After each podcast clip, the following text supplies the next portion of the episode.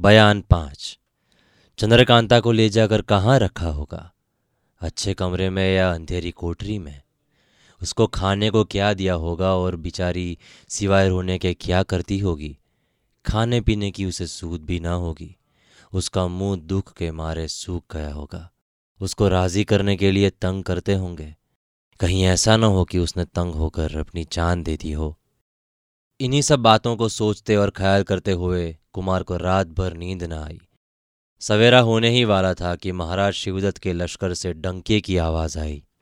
मालूम हुआ कि दुश्मन की तरफ़ लड़ाई का सामान हो रहा है। कुमार भी उठ बैठे, हाथ मुँह धोए। इतने में हरकारे ने आकर खबर दी कि दुश्मनों की तरफ़ लड़ाई का सामान हो रहा है। कुमार ने भी कहा, हमारे यहाँ भी जल्दी तैयारी की जाए। हुक्म पाकर हरकार रवाना हुआ। जब तक कुमार ने स्नान संध्या से छुट्टी पाई तब तक दोनों तरफ़ की फौजें भी मैदान में आ डटी। बैलदारों ने ज़मीन साफ़ कर दी। कुमार भी अपने अरबी घोड़े पर सवार होकर मैदान में गए और देवी सिंह से कहा, शिवदत्त को कहना चाहिए कि बहुत से आदमियों का खून कराना अच्छा नहीं। जिस जिस को बहादुरी का घमंड हो एक एक लड़के जल्दी मामला तय करें। शिवदत्त सिंह अपने को अर्जुन समझते हैं। उनके मुकाबले के लिए मैं मौजूद हूँ। क्यों बेचारे गरीब सिपाहियों की जान जाए? देवी सिंह ने कहा बहुत अच्छा। अभी इस मामले को तय कर डालता हूँ। ये कहकर मैदान में गए और अपनी चादर हवा में दो तीन दफ़ा उछाली। चादर उछाली ही थी कि जट बद्रीनाथ अय्यार महाराज शिवदत्त के लश्कर से निकल के मैदान में देवी सिंह के पास आए और बोले, जय माता की। देवी सिंह ने भी जवाब दिया, जय माता की।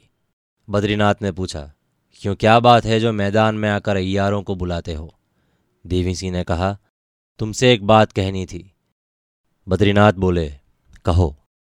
देवी सिंह ने कहा, तुम्हारी फौज में मर्द ज़्यादा है या औरत? बद्रीनाथ ने सामने जवाब दिया, औरत की सूरत भी दिखाई नहीं देती। देवी सिंह सामने बोले, तुम्हारे यहाँ कोई बहादुर भी है कि सब गरीब सिपाहियों की जान लेने और आप तमाशा देखने वाले ही हैं?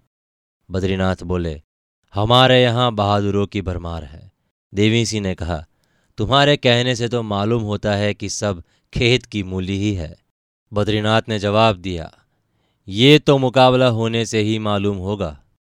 तब देवी सिंह ने कहा तो क्यों नहीं एक पर एक लड़के हौसला निकाल लेते? ऐसा करने से मामला भी जल्द तय हो जाएगा और बेचारे सिपाहियों की जान भी मुफ़्त में न जाएगी। हमारे कुमार तो कहते हैं कि महाराज शिवदत्त को अपनी बहादुरी पर बड़ा भरोसा है। आए और पहले हमसे ही भिड़ जाएँ। या वही जीत जाए या हम ही चुनारगढ़ की गद्दी के मालिक हो जाएँ। बात की बात में मामला तय हो जाएगा। बद्रीनाथ ने जवाब दिया तो इनसे हमारे महाराज भी न हटेंगे। वो बड़े बहादुर हैं। तुम्हारे कुमार को तो चुटकी में मसल डालेंगे। देवी सिंह ने कहा, ये तो हम भी जानते हैं कि उनकी चुटकी बहुत साफ़ है। फिर आए मैदान में। इस बातचीत के बाद बद्रीनाथ लौटकर अपनी फौज में गए और जो कुछ देवी सिंह से बातचीत हुई थी, सब जाकर महाराज शिवदत्त से कहा। सुनते ही महाराज शिवदत्त तो लाल हो गए और बोले, ये कल का लड़का मेरे साथ मुकाबला करना चाहता है? बद्रीनाथ ने कहा, फिर हियाव ही तो है, हौसला ही तो है, इसमें रंज होने की क्या बात है? मैं जहाँ तक समझता हूँ, उनका कहना ठीक है। ये सुनते ही महाराज शिवदत्त जट घोड़ा कुदाकर मैदान में आ गए और भाला उठाकर हिलाया, जिसको देखकर वीरेंद्र सिंह ने भी अपने घोड़े को ऐड मारी और मैदान में शिवदत्त के मुकाबले में पहुंचकर ललकारा। अपने मुँह अपनी तारीफ़ करता है और कहता है कि मैं वीर हूँ। क्या बहादुर लोग चुट्टे भी होते हैं? जवा मर्दी से लड़कर चंद्रकांता न ली गई। लानत है ऐसी बहादुरी पर। वीरेंद्र सिंह की बात तीर की तरह महाराज शिवदत्त के कलेजे में लगी। कुछ जवाब तो ना दे सके। गुस्से में भरे हुए ज़ोर से कुंवर पर नेजा चलाया।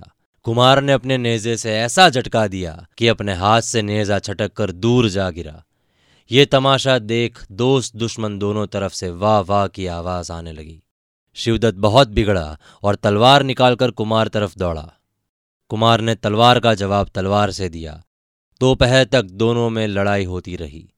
दोपहर बाद कुमार की तलवार से शिवदत्त का घोड़ा जख्मी होकर गिर पड़ा, बल्कि खुद महाराज शिवदत्त को कई जगह जख्म लगे। घोड़े से कूदकर शिवदत्त ने कुमार के घोड़े को मारना चाहा, मगर मतलब समझ के कुमार भी इस घोड़े पर से कूद पड़े और आगे होकर एक कोड़ा इस ज़ोर से शिवदत्त की कलाई पर मारा कि हाथ से तलवार छूटकर ज़मीन पर गिर पड़ी, जिसको दौड़ के देवी सिंह ने उठा लिया। महाराज शिवदत्त को मालूम हो गया कि कुमार हर तरह से ज़बरदस्त है। अगर थोड़ी देर और लड़ाई होगी तो हम बेशक मारे जाएँगे या पकड़े जाएँगे। ये सोचकर अपनी फौज को कुमार पर धावा बोलने का इशारा किया। बस एकदम से कुमार को उन्होंने घेर लिया। ये देख कुमार की फौज ने भी मारना शुरू किया। फतेह सिंह सेनापति और देवी सिंह कोशिश करके कुमार के पास पहुँचे और तलवार और खंजर चलाने लगे। दोनों फौजें आपस में खूब कूद गई। और गहरी लड़ाई होने लगी। शिवदत्त के बड़े बड़े पहलवानों ने चाहा कि इसी लड़ाई में कुमार का काम तमाम कर दें, मगर कुछ बनना पड़ा। कुमार के हाथ से बहुत दुश्मन मारे गए। शाम को उतारे का डंका बजा और लड़ाई बंद हुई। फौज ने कमर खोली।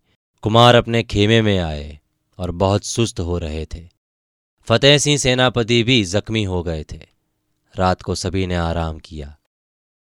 महाराज शिवदत्त ने अपने दीवान और पहलवानों से राय ली थी कि अब क्या करना चाहिए। फौज तो वीरेंद्र सिंह की हमसे बहुत कम है, मगर उनकी दिलावरी से हमारा हौसला टूट जाता है, क्योंकि हमने भी उससे लड़के बहुत जख्म उठाए। हमारी तो यही राय है कि रात को कुमार के लश्कर पर धावा बोलें। इस राय को सभी ने पसंद किया। थोड़ी रात रह शिवदत्त ने कुमार की फौज पर पाँच सौ सिपाहियों के साथ धावा किया। बड़ी ही गड़बड़ मची। अंधेरी रात में दोस्त दुश्मनों का पता लगाना मुश्किल था। कुमार की फौज दुश्मन समझ अपने ही लोगों को मारने लगी। ये खबर वीरेंद्र सिंह को भी मिली। जट अपने खेमे से बाहर निकल गए।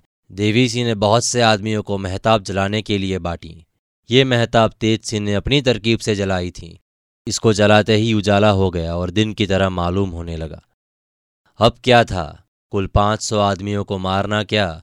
सुबह होते होते शिवदत्त के पाँच सौ आदमी मारे गए, मगर रोशनी होने के पहले करीब हज़ार आदमी कुमार की तरफ़ से नुकसान हो चुके थे, जिसका रंज वीरेंद्र सिंह को बहुत हुआ और सुबह को लड़ाई बंद न होने दी। दोनों फौजें फिर गुत गई। कुमार ने जल्दी से स्नान किया और संध्या पूजा करके हरबों को बदन पर सजा दुश्मन की फौज में घुस गए। लड़ाई खूब हो रही थी, किसी को तनो बदन की खबर न थी एकाएक पूरब और उत्तर के कोनों से कुछ फौजी सवार तेज़ी के साथ आते हुए दिखाई दिए, जिनके आगे आगे एक सवार बहुत उम्दा पोशाक पहने अरबी घोड़े पर सवार घोड़ा दौड़ाए चला आता है। उसके पीछे और भी सवार जो करीब करीब पाँच सौ के होंगे, घोड़ा फेंके चले आ रहे हैं। अगले सवार की पोशाक और हरबों से मालूम होता है कि ये सभी का सरदार है। सरदार ने मुँह पर नकाब डाल रखा था। इस फौज ने पीछे से महाराज शिवदत्त की फौज पर धावा किया और खूब मारा। इधर से वीरेंद्र सिंह की फौज ने जब देखा कि दुश्मनों को मारने वाला एक और आ पहुँचा, तबीयत बढ़ गई और हौसले के साथ लड़ने लगे। दो तरफी चोट महाराज शिवदत्त की फौज न संभाल पाई और भाग गई। फिर तो कुमार की बन पड़ी। दो कोस तक पीछा किया। आखिर फतेह का झंडा डालते अपने पड़ाव पर आए। मगर हैरान थे कि ये नकाबपोश सवार कौन थे, जिन्होंने बड़े वक्त पर हमारी मदद की और फिर जिधर से आए थे, उधर ही चले गए। कोई किसी की जरा मदद करता है तो एहसान जताने लगता है, मगर इन्होंने हमारा सामना भी नहीं किया। ये बड़ी बहादुरी का काम है। बहुत सोचा, मगर कुछ समझ में ना आया। महाराज शिवदत्त का बिल्कुल माल खजाना और खेमा वगैरह कुमार के हाथ लगा। जब कुमार निश्चित हुए, उन्होंने देवी सिंह से पूछा क्या तुम कुछ बता सकते हो कि वो नकाब पोश कौन थे जिन्होंने हमारी मदद की? देवी सिंह ने कहा, मेरे कुछ भी ख्याल में नहीं आता। मगर वाह, बहादुरी इसको कहते हैं। इतने में एक जासूस ने जाकर खबर दी कि दुश्मन थोड़ी दूर जाकर अटक गए हैं और फिर से लड़ाई की तैयारी कर रहे हैं।